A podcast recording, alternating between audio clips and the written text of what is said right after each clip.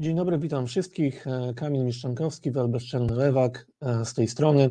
Jak co tydzień widzimy się w resecie tygodnia, e, czyli programie, w którym podsumujemy sobie, podsumowujemy sobie wydarzenia mijającego tygodnia, jak i również rozmawiamy z ciekawymi osobami oraz ekspertami w związku z tymi wydarzeniami, które ostatnio miały miejsce. Dzisiaj trochę inna dyskusja, ale jakby nie było powiązana jednak z z tym, o czym przed chwilą powiedziałem, bo dzisiaj chciałbym porozmawiać z panem e, Arturem Dziamborem, którego serdecznie zapraszamy.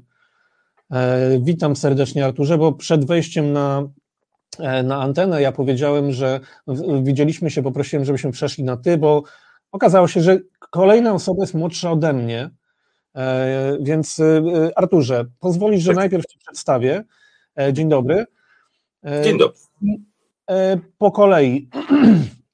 Artur kończył zarządzanie i marketing w Wyższej Szkole Administracji Biznesu w Gdyni, następnie filologię angielską w Pomorskiej Wyższej Szkole Nauk Stosowanych w 2019 roku, wszczął przewód doktorski na Uniwersytecie Zielonogórskim pod tytułem Kreowanie wizerunku politycznego Donalda Trumpa w latach 2014-2019 pod kierunkiem Piotra Kwiatkiewicza. E, o tym za chwilę porozmawiamy, bo ją obroniłeś całkiem niedawno. Natomiast wydaje mi się, że. Ale to pogadamy za chwilę, bo ja mam bardzo ciekawe pytanie związane z tym, z treścią Twojej pracy doktorskiej. E, współtworzyłeś Stowarzyszenie Koliber, byłeś w młodych konserwatystach i stronnictwie konserwatywno-ludowym dla młodszych e, widzów. Przypomnę, że było coś takiego w czasach prehistorycznych.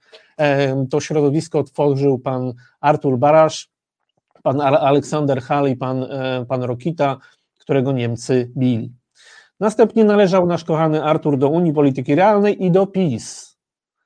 E, w 2018 roku działał w partii Konfederacja. W marcu 2022 roku z Jakubem Kuleszą i moim absolutnym ulubieńcem e, Dobromirem Sośnierzem opuścił partię Korwin i został prezesem partii Wolnościowcy. E, Artur w lutym bieżącego roku został również wyrzucony z Konfederacji za działanie na szkodę partii. E, czy wszystko się zgadza do tej pory? Trochę pominiętych wątków, ale tak. Poza tym, jak to, się tak, jak to się tak sucho opowiada, to może z tego wyjść niezły bałagan, natomiast z odrobiną komentarza można by to jakoś sensownie poukładać. Tak, no ja, ja też nie chciałem e, tutaj cytować całej Wikipedii, bo, bo kolejna tak. osoba ma swój wpis, ja nie. To też jest ciekawe. E, I wiesz co, jest was trzech. Powiedz mi, co dalej. No, zobaczymy, co dalej w ciągu najbliższego miesiąca. To znaczy, ja dzisiaj nie mam jednoznacznej odpowiedzi. Mm, e, my w tym momencie jesteśmy w trakcie mm, rozmów z różnymi środowiskami, głównie pozaparlamentarnymi. E, na początku próbowaliśmy połączyć wszystkie te mm, e, małe środowiska polityczne, które istnieją na obrzeżach polityki poza Sejmem, ale funkcjonują i chcą zaistnieć w Sejmie. Mm, próbowaliśmy jakoś je połączyć. Dzisiaj no, takie połączenie wiemy, że z niektórymi z nich jest ciężkie, ponieważ mm, albo zrezygnowali, albo już ogłosili, że startują tylko do Senatu nie tworzą list sejmowych. No jednak ta bariera wejścia, y, która wymaga od każdej partii politycznej mm, gigantycznych, wielotysięcznych struktur, które będą gotowe na wybory w całej Polsce z podziałem na te 41 okręgów, koniecznością zebrania 5 mm, tysięcy podpisów z górką w 21 okręgach w 20 dni, mm, no jest gigantyczną barierą wejścia, na którą nie są gotowi E, żadni, mm, e, żadne organizacje nie są gotowe, które nie mają właśnie wielu tysięcy członków rozsianych po całej Polsce. Więc za chwilę do tego, za chwilę do tego wrócimy. Ja chciałbym, za chwilę do tego wrócimy. Chciałbym jeszcze zapytać się o, ten, o tą Twoją pracę doktorską, czyli kreowanie wizerunku politycznego Donalda Trumpa w latach 2014-2019. Czy mhm. było tam o wpływach rosyjskich Mhm. Oczywiście e, ja rozszerzyłem tą pracę trochę do 2020 roku. Mm, analizowałem e, jego, e, jego działalność i to, jakie on robił ruchy, żeby zaistnieć na scenie, a następnie, żeby pokonać konkurentów w prawyborach, a później pokonać mm, w wyborach Hillary Clinton. Następnie, co robił w trakcie kadencji swojej, żeby mm, doszło do reelekcji i dlaczego przegrał. Mm, także, mm, także dosyć szeroko, powiedzmy sobie, mm, no, zanalizowałem to na, na prawie, prawie 400 Dobrze, stron. Brałeś, brałeś, czy tam umieściłeś informacje związane z tymi oczywistymi faktami związanymi z wpływami, z, z wpływem e, Rosji na e, wyniki wyborów w momencie, kiedy Trump oczywiście wygrał? No, no, oczywiste fakty to to nie były, natomiast rzeczywiście, rzeczywiście o tym też tam wspomniałem.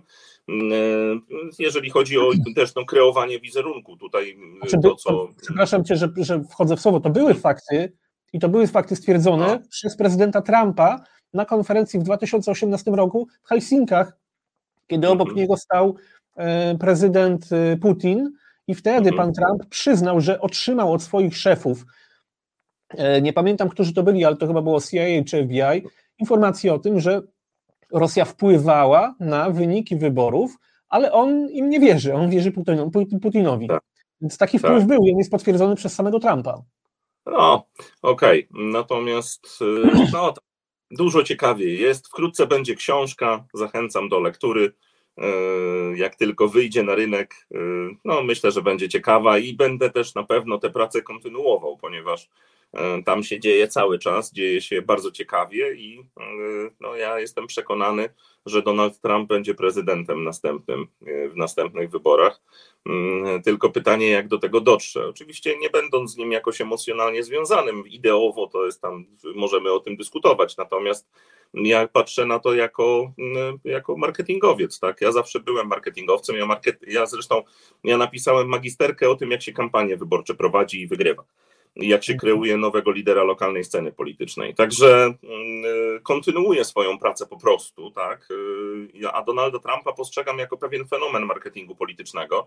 Cokolwiek by o nim nie powiedzieć, czy się go lubi, czy się go nie lubi, bo ja bez żadnych emocji mm, z nim związanych pisałem tę pracę, po prostu analizowałem to, co trzeba było zrobić, jak to zrobił Donald Trump i jak to robi nadal, ponieważ y, walka trwa. Jest w walce, tak, jest on, on jest cały czas kandydatem. Powiedz mi teraz, wracając do naszego politycznego podwórka, jest was trzech, jesteś ty, Jakub Kulesza i jest Dobromir Sośnierz i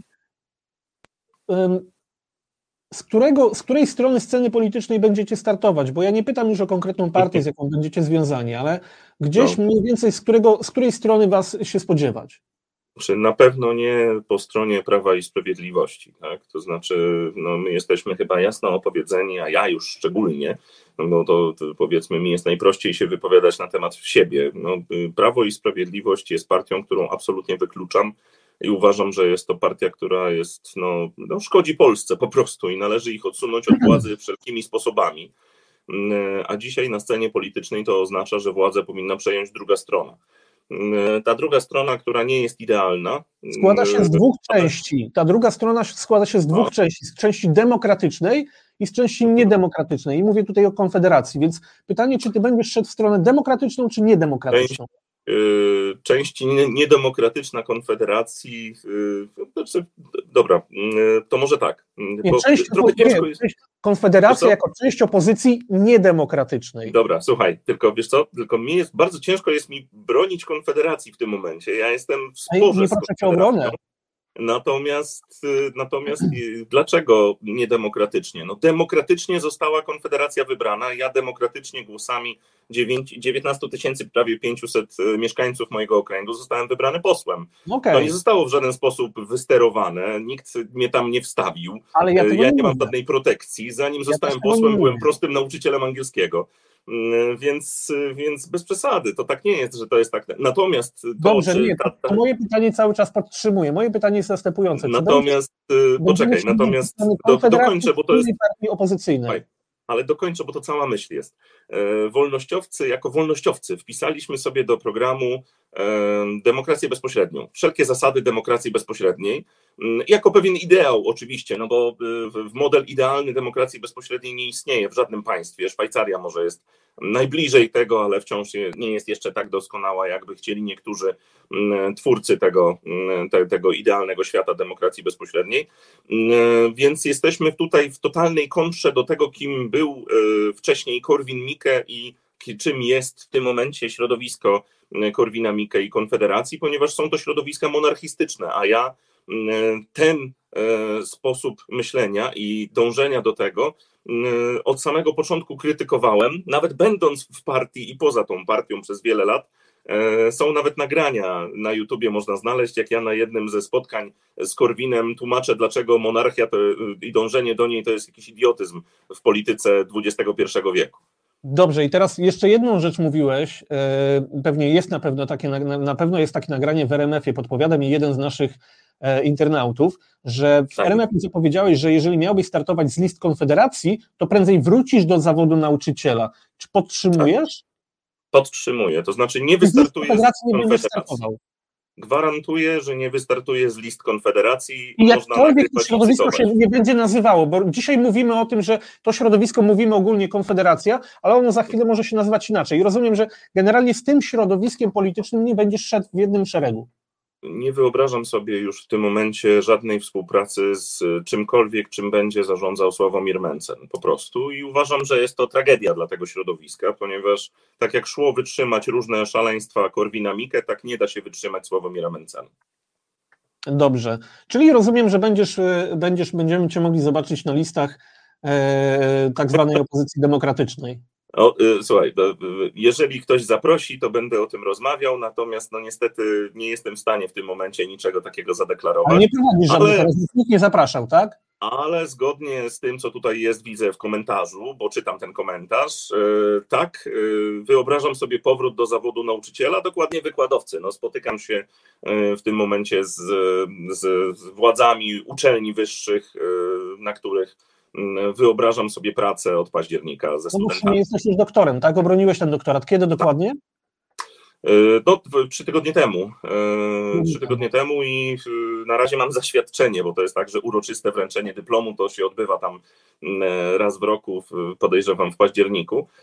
Natomiast rzeczywiście no, moim problemem zawsze w pracy na uczelniach różnych, bo ja pracowałem na wielu uczelniach, ale właśnie jako anglista, Mm, moim problemem było to, że jak ja zgłaszałem swój akces do tego, żeby prowadzić jakieś przedmioty typu marketing polityczny, PR, kreowanie wizerunku, czegokolwiek w tym stylu, tak, to zawsze dostawałem odpowiedź: wszystko fajnie, Artur. My jesteśmy przekonani, że ty dużo o tym wiesz, nawet może więcej od, od przeciętnych tutaj naszych ludzi, ale niestety ty jesteś MGR, a nie DR.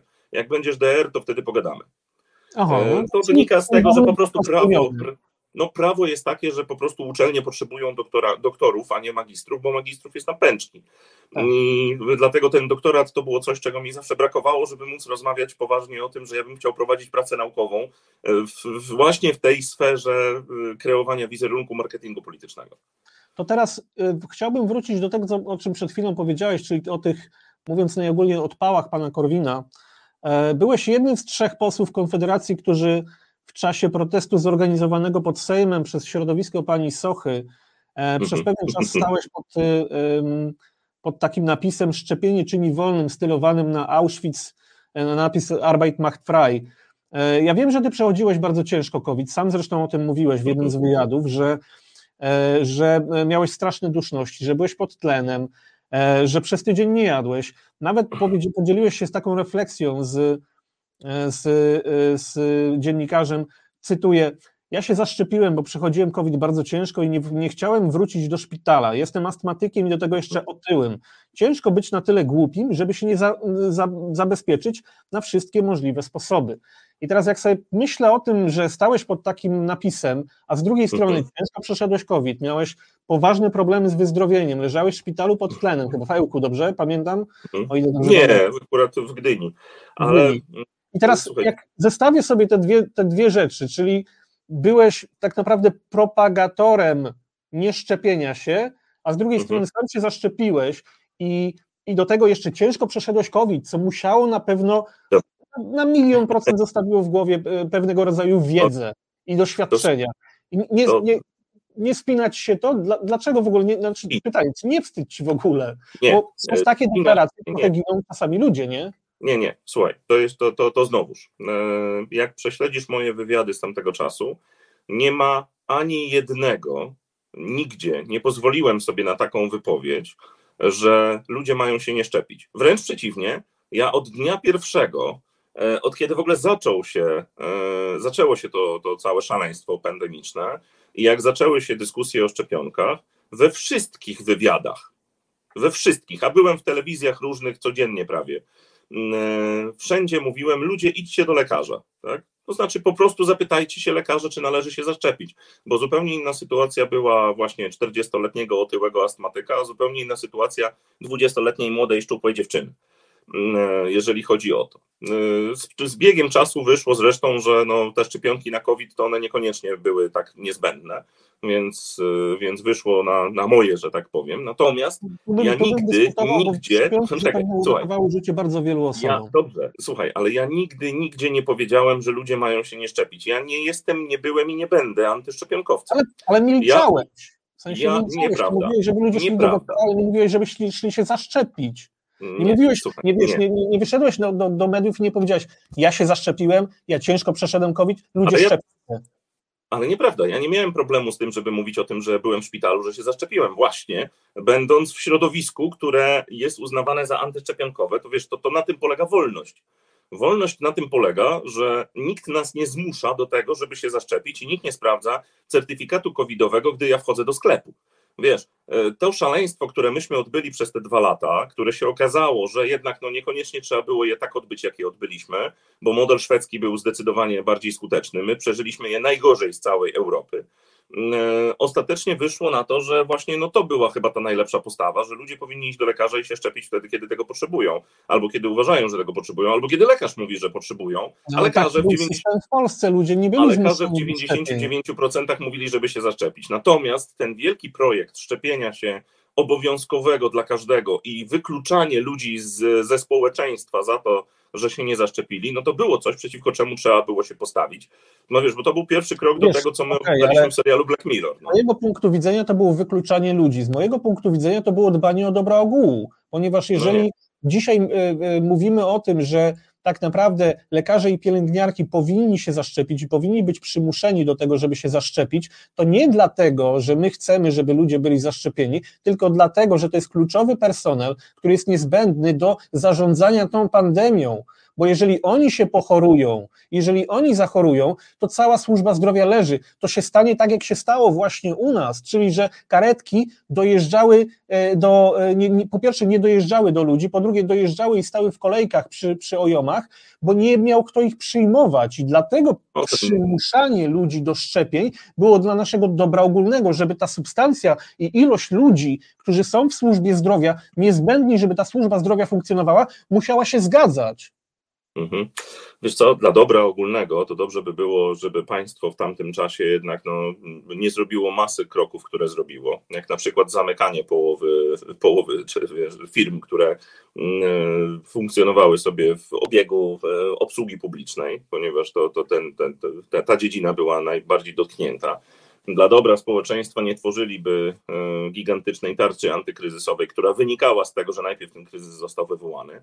No i dla dobra społeczeństwa było też jednak podchodzić do tego dość luźnie, wiesz, bo to, co ja przeżyłem wtedy w trakcie pandemii, ja y, no, miałem tak zadziwiające sytuacje e, z ludźmi, bo to psychoza, która została wywołana w społeczeństwie też była czymś szczególnym, bo to, to i to ja się bałem trochę, że się nie wyleczymy z tego, ale szczęśliwie pamięć ludzka jest tak słaba, że dzisiaj już nikt nie pamięta prawie tych pandemicznych szaleństw, ale no y, ja naprawdę... Wiesz, to, to, my też się uczymy, tak naprawdę to była jedna z, z większych takich pandemii, no tak, która dotknęła całe społeczeństwo, ale a propos a propos tego, o czym mówisz, ja się tak. chciałem zapytać, bo ty doradzałeś bardzo wielu przedsiębiorcom, żeby A, poczekaj, jeszcze, że... jeszcze, wróćmy jeszcze, bo wiesz, Dobrze. bo ten transparent, y, teraz nagle się zaczęło, bo wydarzenia piątkowego wieczoru. E, Donald Tusk miał swoje wystąpienie w, w, Poznaniu i tam ktoś wyciągnął transparent y, z napisem, że Bóg nie zabrał nie tego Kaczyńskiego. E, oczywiście skandaliczny transparent. Dla mnie oczywiście prowokacja. Tak, natomiast widzisz, tylko że jak Donald Tusk stanął na, za tym transparentem, to nagle się okazało, że to nie jest wina polityka, że za jego plecami coś się pojawiło. E, background tego wydarzenia, w którym ja brałem udział, był, był taki, że to, było, to była końcówka pikiety e, pani Sochy i pana Brauna.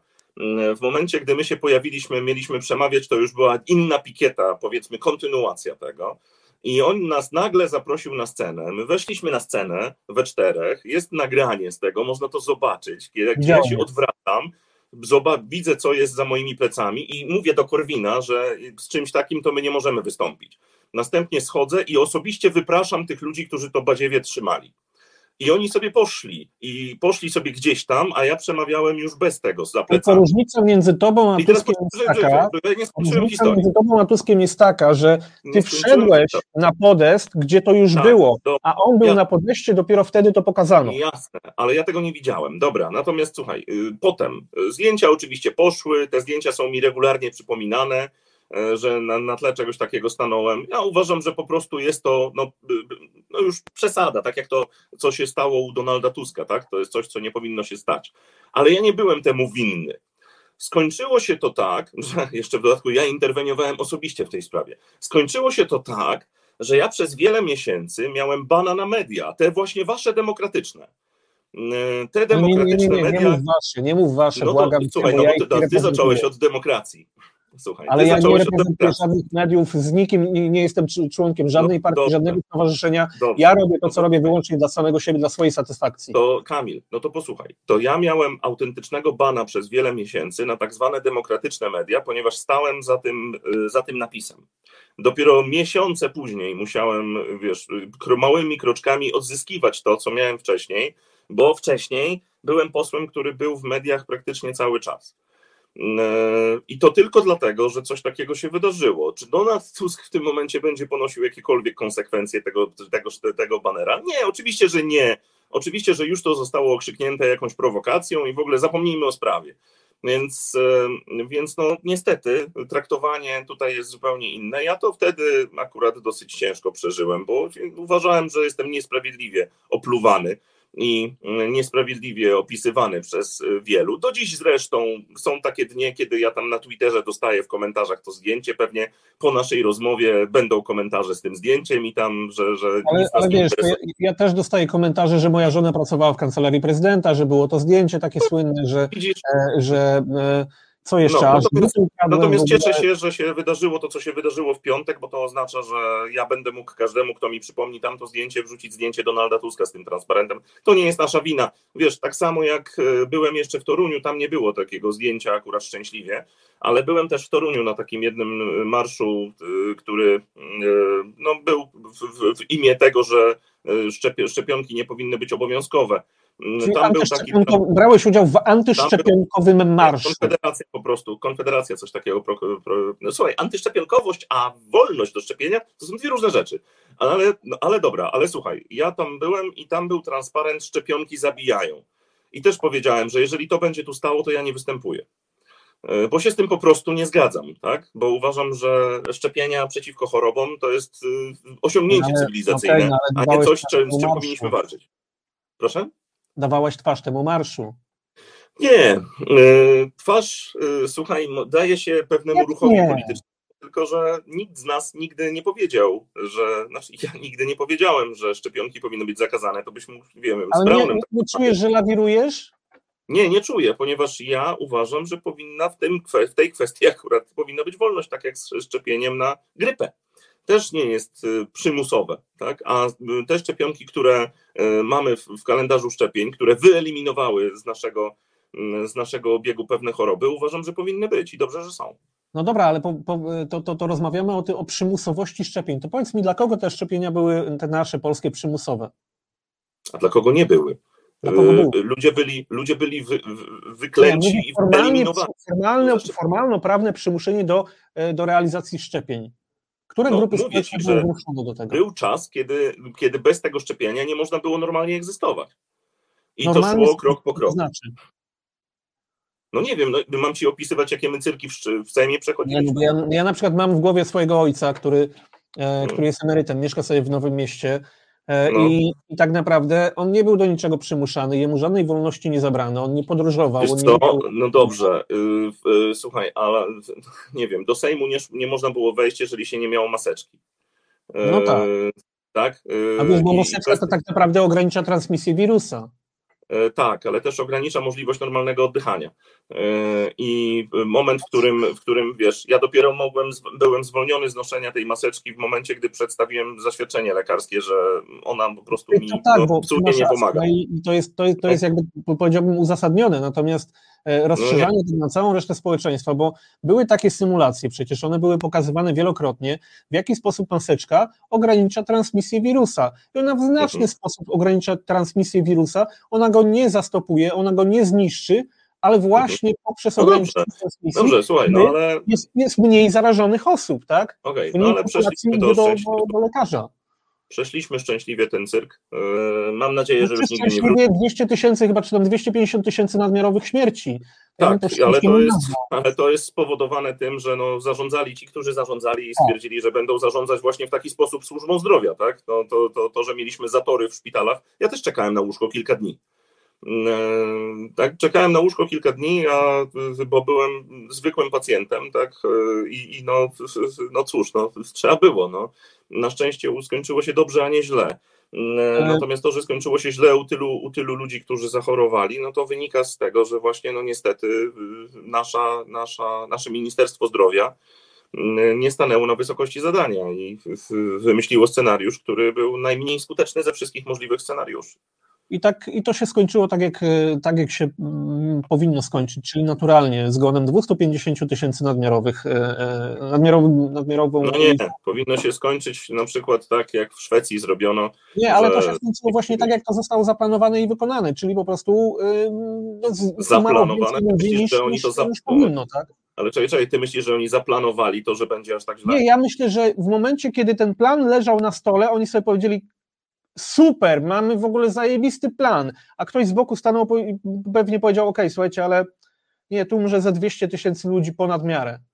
Mhm. Oni powiedzieli, nie, nie, nie, ten plan będzie super i my go wykonamy. I wykonanie takiego planu to równało się 200 tysięcy śmierci, tylko że oczywiście nie było czegoś takiego, że ktoś zrobił wielki plan walki z pandemią, usiadł i zaczął go e, analizować, bo ja wiem, że to było, decyzje były oczywiście podejmowane mega doraźnie, tak, przez nasz rząd. No, to było no takie tak, szybkie, no, tak? tak zwane szpitale jednoimienne, tak? To, to była tak. ta, największa, ta największa zbrodnia, jaką zrobiono, tak? To w ogóle bzdura była. Ale... Natomiast wiesz, z tego wynikało później to, co się działo z przedsiębiorcami, e, przy tymi, za, tymi zamykanymi przedsiębiorcami, tak, którzy, mhm. znaczy tak samo, dokładnie to samo z tym planem, o którym ty tutaj tak wizualizacyjnie opowiedziałeś, zadziało się z tarczą antykryzysową.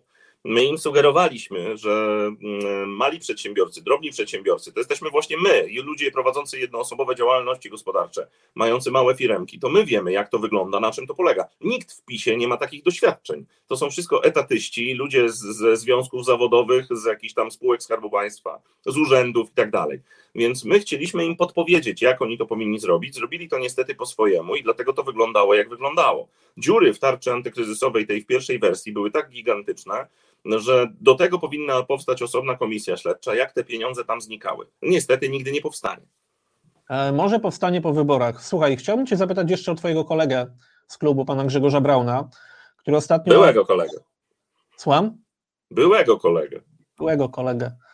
A zresztą byłego kolegę między innymi dlatego, że no, spór między nami też był już na takim poziomie, że już nie szło wytrzymać. W polityce nigdy się nie mówi nigdy, więc mówmy. E, no dobra, niech będzie byłego kolegę.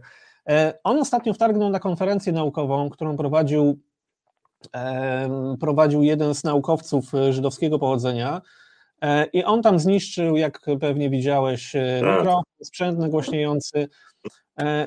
I powiedz mi, czy on, czy czy on w ogóle przejawiał na spotkaniach waszych klubowych, waszych partyjnych jakiekolwiek takie ciągoty? Czy on był normalnym człowiekiem? Czy on w ogóle to robi na pokaz? Czy, czy to jest generalnie e, to jest hmm. generalnie właśnie ten Brown?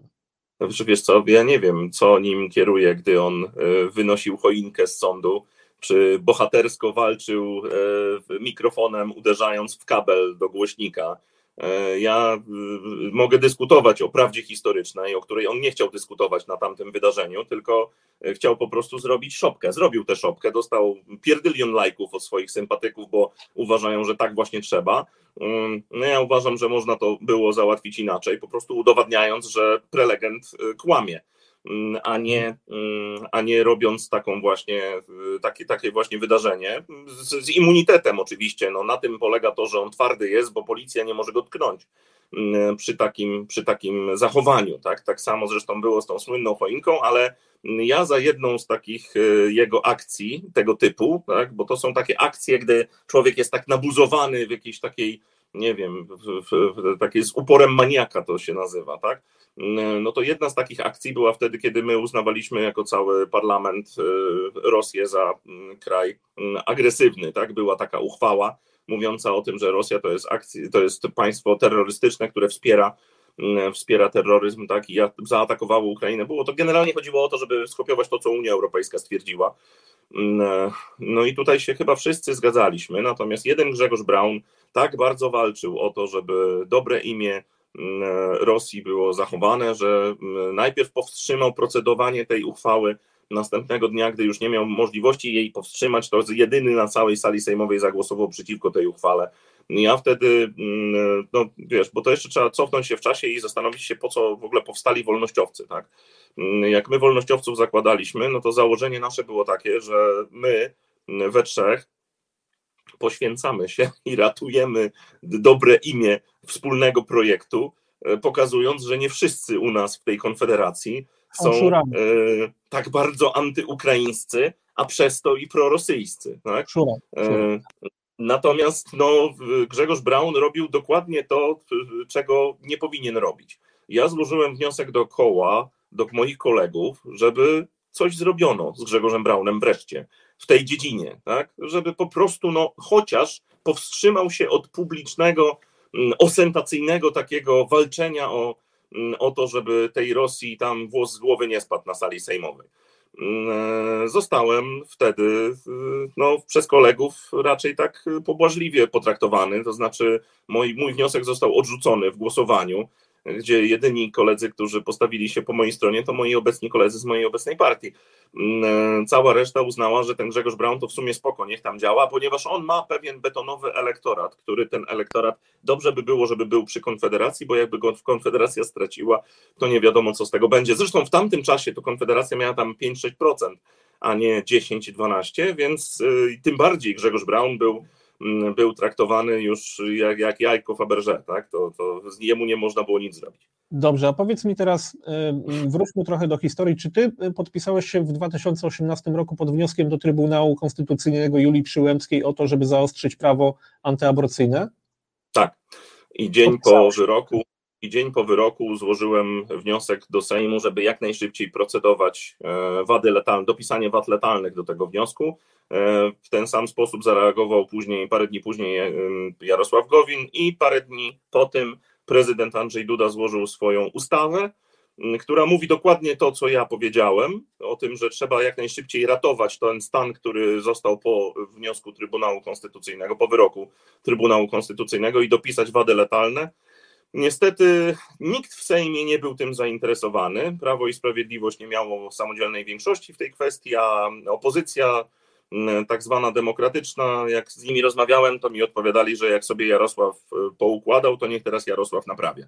To teraz ja chciałem naprawić. Po, po, po, po roku TK i po śmierci pani Izy z Pszczyny powiedziałeś, sytuacja jest zdecydowanie bardziej ludzka. Czy po śmierci pani Doroty, 33-latki z Nowego Targu, nadal uważasz, że ta sytuacja jest znacznie bardziej ludzka? Dobrze, to tak, bo y, jesteś jedną z tych osób, które niestety mieszają pojęcia. E, pani Dorota, y, ta, która teraz ostatnio zmarła, zmarła w wyniku niestety najprawdopodobniej błędu lekarskiego, a jeżeli nie błędu lekarskiego... z wyroku TK, no ludzie się nie, boją. Nie tego z wyroku TK. No, Ale to, to, to jest chyba oczywiste, tak? Nie wynikającego z wyroku TK. E, mhm. Wyrok TK nie zlikwidował przesłanki o ratowaniu życia kobiety i gdyby, gdyby przypadkiem tak było, to oczywistością jest, że życie kobiety powinno być ratowane. Wyrok TK w ogóle tego nie dotyczył, natomiast to, że Dlaczego lekarze... kobiety zaczęły umierać? No właśnie nie zaczęły, widzisz, i to jest kolejne kłamstwo które przedstawia lewica. Statystycznie akurat się okazuje, że kobiety, które są w takiej sytuacji jak pani Dorota, to teraz umierają rzadziej niż częściej. Moglibyśmy dyskutować o prawdziwej statystyce, która akurat jest, której na razie jeszcze się nie publikuje, bo rozumiem, że lewica trzyma ją na kampanię wyborczą.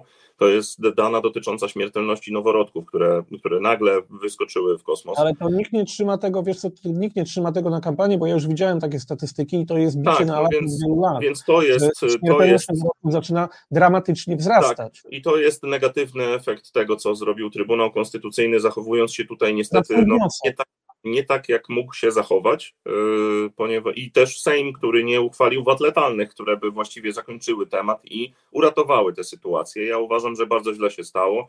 Gdybym dzisiaj, gdybym miał dzisiaj możliwość niepodpisania tego wniosku, to bym go nie podpisał. Niestety sytuacja sytuacja w, poszła w zupełnie nie tą stronę, którą powinno, bo Trybunał Konstytucyjny powinien zareagować tak, że odsyła to do Sejmu, żeby Sejm na przykład nam coś tam poprawił i wtedy zobaczymy, co dalej. Uważam, że wpisanie tych wad letalnych mógłby tę sprawę załatwić, ale nie ma w większości ani zainteresowania w tym momencie w Sejmie tym, żeby te wady letalne zostały dopisane do ustawy. Nikt nie miałby chyba co do tego wątpliwości poza jakimiś skrajnymi środowiskami. Natomiast, natomiast rzeczywiście to, że tego nie ma, powoduje dzisiaj tą, tą śmiertelność nadmiarową noworodków. No to twoje wyjaśnienie dopiszemy w karcie zgonu pani Doroty, że nikt się nie spodziewał tego, że ona umrze. Ale pani Dorota nie, nie umarła z tego powodu. Znaczy, pani nie, no, Dorota, się, wiesz, ratowanie życia, ale ratowanie życia kobiety jest absolutnie nadrzędne.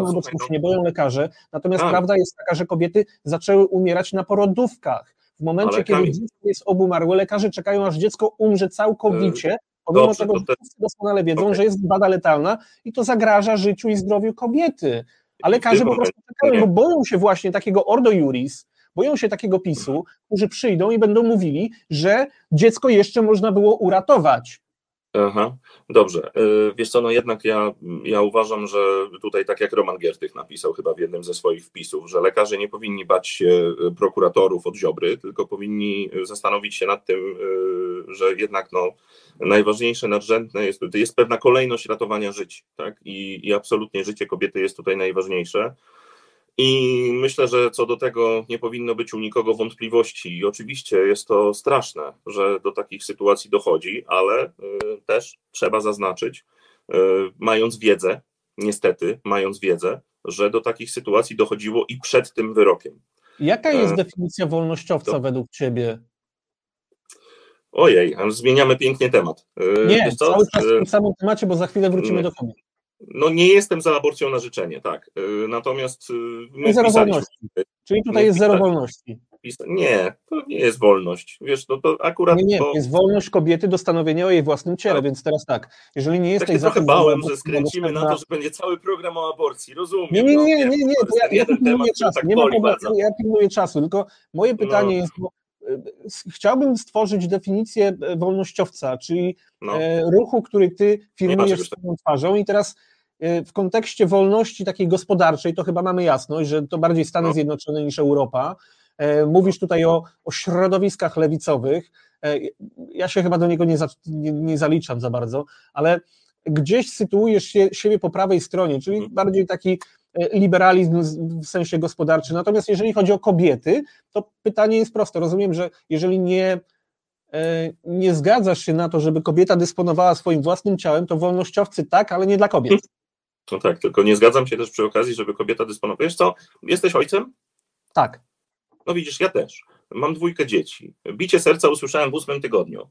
Jeżeli ktoś uważa, że w dwunastym tygodniu to można wyskrobać, to ja się z tym nie zgadzam. I to nie wynika z tego, że mi biskup tak powiedział, bo ja mam serdecznie gdzieś to, co mi Ale biskup nie powiedział. Rób tego, Artur. Uważam, że to, nie, że to jest nie i sobie nie rób. Nie wykona... Nie, no nie, nie. To znaczy nie chcesz, nie, nie, uważasz, że zabijać nie należy, to nie zabijaj. E, wiesz, więc, e, więc no e, nie, bez przesady. Ja naprawdę, są pewne granice, które ja stawiam, gdzie właśnie wolność wkracza jedna, wolność w drugą. Ale stawiasz je innym, I... nie sobie, nie, stawiasz je innym, my... tak? Nie, nie, widzisz, bo problem lewicy dzisiejszej jest taki, że myli hedonizm z wolnością, więc to jest, wiesz, zupełnie inna sprawa. Natomiast tutaj powiem Ci, ja jestem po tej stronie, ty jesteś po innej, my się nigdy nie zgodzimy, choćbyśmy nie wiem, jakie Ale genialne to, to jest oczywiste, mieli. że my się nawet ja wzajemnie uważam, przekonamy. Więc ja uważam, że, że powinna być pełna dostępność wszelkich możliwych środków antykoncepcyjnych. Uważam, że w tabletka dzień po powinna być dostępna bez, bez żadnego problemu dla każdego. Tak? Nie na receptę. Co? Nie na receptę. Bo dzisiaj nie, oczywiście, że nie na receptę. Oczywiście, że nie na receptę. No, uważam, że, że, to, że, jest to, że jest to coś naturalnego, natomiast uważam, że aborcja na życzenie nie powinna istnieć, ponieważ no, jest to, jakby nie było, zabieranie pewnego życia, które już jest. Tyle. Czyli wolność to wynika, się w momencie, kiedy kobieta zachodzi w ciążę. Nie, wolność się kończy w momencie, w którym y, jedno życie próbuje wpłynąć na drugie, dlatego że tak mu wygodnie, że mu się liczba pokoi nie zgadza w domu, rozumiesz? E, poza tym w obecnym czasie, w czasie, w którym, e, w czasie, w którym największym problemem jest bezdzietność, jest y, też problem bezpłodności, y, to akurat jest masa ludzi, którzy czekają i chcą mieć dzieci i chętnie by je adoptowali od takich ludzi, którzy chcieliby się ich pozbyć. Ale więc, wyobraź sobie, że domy dziecka, których już teoretycznie nie ma, nadal są pełne dzieci i pomimo tego, że aborcja jest zakazana, że ludzie nadal nie mogą mieć dzieci, że ich często nie stać na zabieg in vitro, to oni nadal nie biorą tych dzieci z domów dziecka i domy dziecka cały czas funkcjonują i istnieją. Proces... Jeden obok mojego miejsca zamieszkania. Tak, proces adopcyjny też jest, y, no, lekko mówiąc, do rewizji, tak? ponieważ to, jak długo i jak ciężko jest y, z, z, z, właśnie z adopcją, to no, tych problemów jest mnóstwo. Tu niestety tak zwane opiekuńcze państwo prorodzinne nie działa absolutnie tak, jak powinno działać, ale to już może, może rozwiążemy to w następnej kadencji. Mówiłeś, e, to, to jeszcze sięgnijmy do głębszej historii, ale związanej oczywiście z, z bieżącymi wydarzeniami może trochę. Mówiłeś, że twój mhm. dziadek był w Auschwitz, prawda? To jest to się Jeszcze raz, co? Że twój dziadek był w Auschwitz? Nie, to gdzieś tam powiedziałem w jednym wywiadzie, że, że y, właśnie, że jestem ostatnią osobą, którą można oskarżać o to, że ja jakkolwiek nie szanuję tego. E, I to rzuciłem raz i nie za bardzo chciałbym o tym rozmawiać, natomiast y, rzeczywiście no, wtedy już było tak, że wszyscy mnie odsądzali od y, godności wszelkiej w tamtym czasie bo wszystkim po prostu odwaliło na punkcie tej akcji pandemicznej. Aha. E, I naprawdę oskarżanie mnie o jakiekolwiek, e, o jakiekolwiek niecne zamiary i myśli względem tego, czy mówienie o braku szacunku, e, było już po prostu taką aberracją, że musiałem jakoś zareagować. I zareagowałem twoją akurat. Była, twoją reakcją była informacja o tym, że miałeś dziadka w Auschwitz, tak? I żeby się wszyscy odczepili od tego i nie, nie budowali dodatkowej historii do tego, że gdzieś w mojej okolicy pojawił się jakiś typ z jakimś dziwnym transparentem. Wiesz, no też byś się wkurzył. Też byś Ale się wkurzył, gdyby coś takiego tobie zrobił. Nie. Co? Twój dziadek był w Auschwitz? No był, nie? no, no był. No i o tym Wstydziłeś mówię. się tego? Proszę? Czy wstydziłeś się tego w swojej formacji? No gdzie? No mówiłem o tym w telewizyjnym wywiadzie, to jak się wstydziłem? Co to jest za pytanie? Okej, okay, okej. Okay. Jak ja w telewizji o tym mówię, to, to chyba się nie wstydzę. Tylko... Nie, no po prostu nie, nie, chcę dyskutować na ten temat, ponieważ ten temat jest już tyle razy przegadany. Ja powinienem usłyszeć jedno wielkie przepraszamy, to nie twoja wina. Takie coś powinienem usłyszeć. Po tym, co się stało z Donaldem Tuskiem, ale mamy niestety, y, no, że tak powiem, jednym wolno, innym nie wolno. zapytać, bo, e, bo powiedziałeś, że twój dziadek był w Auschwitz. Mój dziadek był wywieziony na roboty przymusowe do Niemiec. Spędził tam 4 lata. 4? E, 4 lata. E, I, I ja bym na przykład nie wyobrażał sobie być w formacji przez tak długi okres z ludźmi, którzy są no, nazywani neonazistami. To są ludzie, którzy mhm. sprzyjają, e, powiedziałbym, takiej radykalno-narodowej, radykalno-narodowemu spojrzeniu ala, ala NSDAP. Ty w, mhm. w takiej formacji byłeś, pomimo tego, że ludzie nie, nie byłem. z bardzo podobnymi poglądami twojego dziadka akurat zamknęli w Auschwitz. Dobra, e, słuchaj, bo to znowuż skrajne mylenie pojęć. E, ja byłem w partii wolnorynkowej i e, ta partia wolnorynkowa. Federacji Partii. Nie, nie. Tak? E, partia Korwin się wtedy nazywała akurat. Jej wcześniejsze wcielenie, czyli Kongres Nowej Prawicy, jeszcze wcześniejsze Unia Polityki Realnej, to wszystko były partie partie wolnorynkowe po prostu. I wiesz, i gdybym ja miał jakiś wybór na scenie politycznej, to, to bym pewnie zdobył, zdobył się do tego, żeby wybrać inaczej, tylko problem polegał na tym, że nie było żadnej konkurencji przez te dwadzieścia parę lat, co byłem w polityce w, w jakimś tam sensie.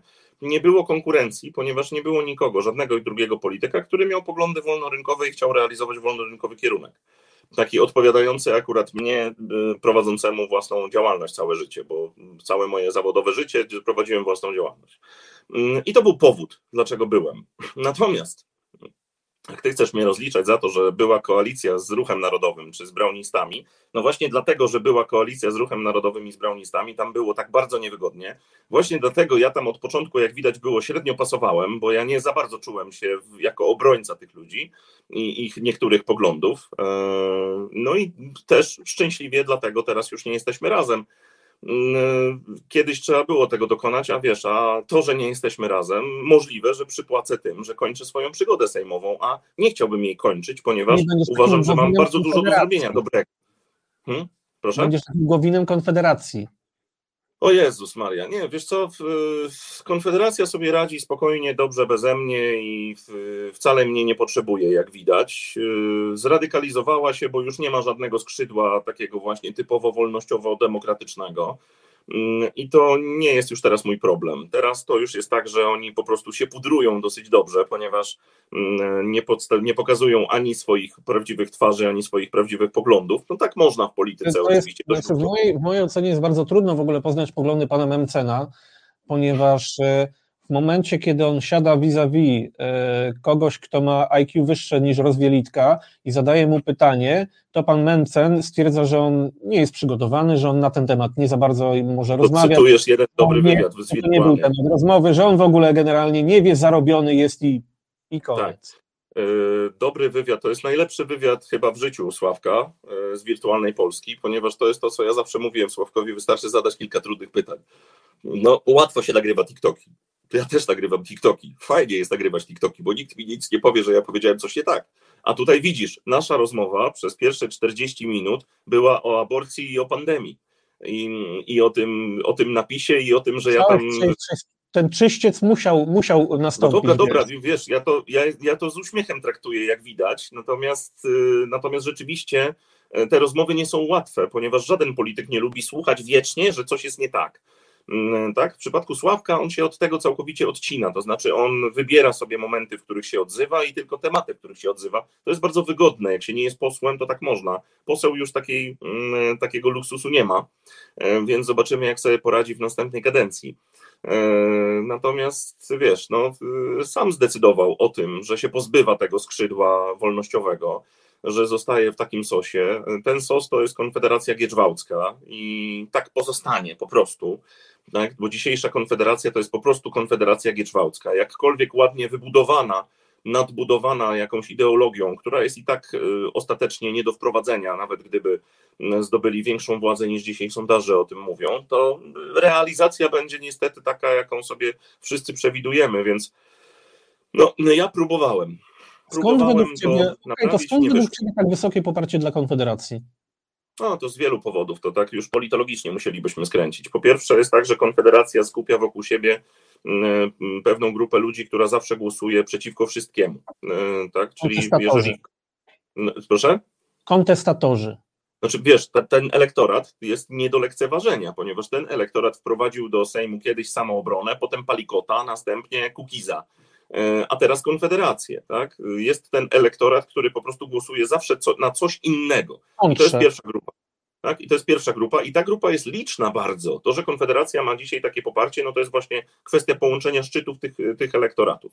Elektorat y, Korwina Mikke, dzisiaj Sławomira Mencena, zawsze był w okolicach 3-4% i dlatego samodzielnie sam Korwin nigdy nie mógł wejść do Sejmu, ale we współpracy z Ruchem Narodowym i z Brownem już się udało. Sam Brown zwiększył swoje poparcie, podejrzewam gdzieś do 2-3%. No to jak dodasz to plus to plus tamto, to wychodzi właśnie coś w okolicach 10 i te 10 nawet było e, jeszcze wtedy, kiedy byłem w Konfederacji przed y, napaścią Rosji na Ukrainę gdy po prostu no, te elektoraty się zaczęły sumować i, i, zaczęły już grać razem, ale w momencie, gdy Rosja napadła na Ukrainę i zobaczyli ci ludzie, którzy dopiero co się przyłączyli do Konfederacji, że tam jest jakiś Korwin i Brown i oni obaj są w sumie, nie wiem, no podejrzewam, że po prostu kibicowali nie temu, co trzeba, no to, tak, to się trochę... Eufemistycznie powiedziane.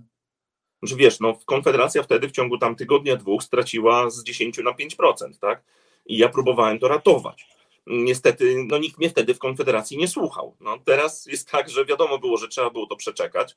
Przeczekano. Dzisiaj emocja antyrosyjska jest już zupełnie inna. Emocja proukraińska też jest inna, ponieważ no, trochę czasu już z nimi spędziliśmy, więc już trochę inaczej do tego podchodzimy. Mm, no i też dlatego Konfederacji rośnie. A poza tym rośnie Konfederacji dlatego, że pozostałe partie polityczne, te będące na opozycji demokratycznej, jak to nazwałeś na początku naszego, naszej rozmowy, popełniają błędy, uderzają w Sławka i w Konfederację zupełnie nie tak, jak powinno się w nich uderzać. E, budząc tak naprawdę no, niechęć e, takiego wahającego się wyborcy. Bo wahający wyborca to jest ten wyborca, który zadecyduje o nadchodzącym wyniku wyborów. I dzisiaj ten wahający wyborca niestety wybiera Konfederację. E, bardzo często tak, natomiast ja też uważam, że całkiem nieźle idzie lewicy i całkiem nieźle idzie też e, koalicji obywatelskiej z młodymi. Lewicy chyba, chyba troszkę lepiej, ale to jest, że tak powiem. Mhm. Masz na myśli tylko młodych ludzi, tak? Bycia młodym no. człowiekiem. Ale wiesz co, mycie, młodzi ludzie ostatecznie to tak, wiesz, to w młodym elektoracie dzisiaj, takim młodym, czyli 18-30 powiedzmy, tak, oczywistością jest, że wygrywają ci, którzy mają bardzo jasne i często radykalne poglądy. E, radykalność poglądów jest oczywistością w, wśród młodych ludzi, czy to lewicowa, czy to prawicowa, obojętnie. Jest oczywistością, ponieważ e, młodzi ludzie jeszcze chcieliby, żeby świat wyglądał idealnie. Później z biegiem czasu, z biegiem no, lat e, zakładają rodziny, idą do pracy. Widzą, że tak to nie działa, że to nigdy nie będzie tak idealnie, jak napisał, nie wiem, e, z jednej strony Marx, a z drugiej strony Rothbard, tak? Czy w moim przypadku Friedman, tak? To nigdy nie będzie tak idealnie, jak on napisał w książkach swoich. Natomiast należy dążyć do tego. I dlatego istnieją partie polityczne, które coś chcą. I mi chodzi o to, żeby być właśnie w takim środowisku, któremu o coś chodzi, a nie takiemu, któremu chodzi tylko o to, żeby być. No, to jest to, co, wiesz, co nas. Dobrze, powiedz mi teraz tak, bo też cały czas wracam do tej definicji wolnościowców, o której mówisz, to już uzgodniliśmy, że to wolnościowcy, ale do momentu, kiedy kobieta zajdzie w ciążę, potem wolności już nie ma. E, ale wstrzymałeś się w no, sprawie głosowania, wstrzymałeś się w sprawie głosowania Lex TVN. Dlaczego? Bo byłem za tym, żeby TVN dalej istniał. Jeśli byłeś przeciw. No dobrze, dobrze. E, posłuchaj. E, to teraz te, tro, trochę technikaliów sejmowych. Niestety muszę to wprowadzić, bo inaczej się nie zrozumiemy. Dajesz. E, no, więc tak. Było głosowanie, które miało docelowo doprowadzić do tego, że TVN miałby być zamknięty, tak? Znaczy nie dostałby koncesji w Polsce, dostałby gdzie indziej i nadawałby tam na, na bazie koncesji europejskiej. I wewnątrz Konfederacji był spór pomiędzy narodowcami Braunem a korwinistami szeroko pojętymi, wolnorynkowcami. Tak? My, wolnorynkowcy, uważamy, że obok tygodnika nie ma prawo istnieć nasz dziennik i obok e, telewizji Trwam ma prawo istnieć tam inna telewizja, a obok TVP TVN. To znaczy, nie mamy z tym problemu. E, mimo tego, mimo tego zaznaczam, że nie jesteśmy ich ulubieńcami, bo my nie jesteśmy ulubieńcami żadnych mediów mainstreamowych. Te mainstreamowe media nas pokazują, czasem oczywiście zapraszają, no, natomiast no, nie jest to tak, że oni się ciepło nas wyrażają, tak, gdy mają ochotę. Na to, y, to, to jesteśmy my, wolnościowcy. Natomiast e, koledzy narodowcy, czy Grzegorz Braun, podchodzą do tego na tyle ideowo, że po prostu TVN jest e, stacją wrogą ideowo ich ideą, w związku z czym należy ich zlikwidować.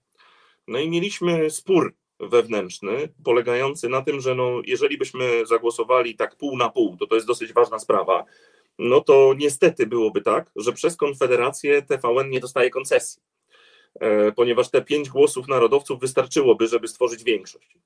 No i oto się prawie Konfederacja rozpadła, ponieważ my powiedzieliśmy narodowcom, że albo zagłosują dwa razy na wstrzymanie, albo koniec Konfederacji, rozdzielamy się ponieważ my nie będziemy odpowiadać za to, że doszło do czegoś tak skandalicznego, jak likwidacja TVN-u w wolnym kraju. Tak? Mm, a podwójne wstrzymanie się, to znaczy wstrzymanie się w Sejmie, a następnie wstrzymanie się w Senacie, czyli odrzucając weto, oznacza de facto, że my jesteśmy przeciwko temu, co tam sobie PiS wymyślił, co zrobi TVN-owi, tylko no, trzeba było to tak zrobić, że niby, że tak no, nie formułę kompromisu wewnątrz Konfederacji, która ma, w której jest wiele innych różnych koterii, które mają swoje własne tak naprawdę interesy. E, no jasne, ale wiesz, ale chodzi o to, że ludzie mogli tego nie odczytać, ale chodziło o to pewnie, żeby kolegom narodowcom, żeby oni mogli sprzedać to jakoś swoim ludziom, że no dobra, no nie byliśmy przeciw, ale się wstrzymaliśmy, ale żebyśmy my mogli też przy okazji wiedzieć, że no udało się tak naprawdę nie wprowadzić w Sejmie Polskim ustawy, która w teoretycznie demokratycznym kraju w Unii Europejskiej likwiduje opozycyjną stację telewizyjną albo postrzeganą jako opozycyjną, tak? Więc udało się, chociaż oczywiście nie można było tego zrobić wtedy wprost, ponieważ no, jesteśmy w takiej, byliśmy w takiej koalicji, w jakiej byliśmy i musieliśmy pewne sobie zasady gry ustalić. Ale mm, no, było faktycznie tak, że złożyliśmy propozycję nie do odrzucenia, czyli albo głosujecie na wstrzymanie i de facto ratujemy TVN, albo rozdzielamy się, koniec Konfederacji, bo naprawdę nie chcę mieć na sumieniu kolejnej tak skandalicznej rzeczy w ramach tej, w ramach tej współpracy. No i się udało, TVN dalej żyje, ustawa nie przeszła, mm, więc, więc jest ok. Natomiast to są technikalia sejmowe właśnie. To jest tak, że czasem wstrzymanie się oznacza, że jestem przeciwko czemuś, i jestem skutecznie przeciwko czemuś, chociaż nie zaznaczyłem tego, że jestem przeciwko, głosując przeciwko. Jasne. To jeżeli mogę prosić, jeden komentarz tutaj był już tak na sam koniec, Misia Pluszowego. Koniec? Ojej, czemu? Tak, no już, już godzinka, tak. E, komentarz taki, który mi raczej przypadł do gustu. Może gdybyście mówili bardziej składnie, nie dyskryminowali ponad połowy społeczeństwa, to okay. zapraszam do Was częściej, panie Dziambor.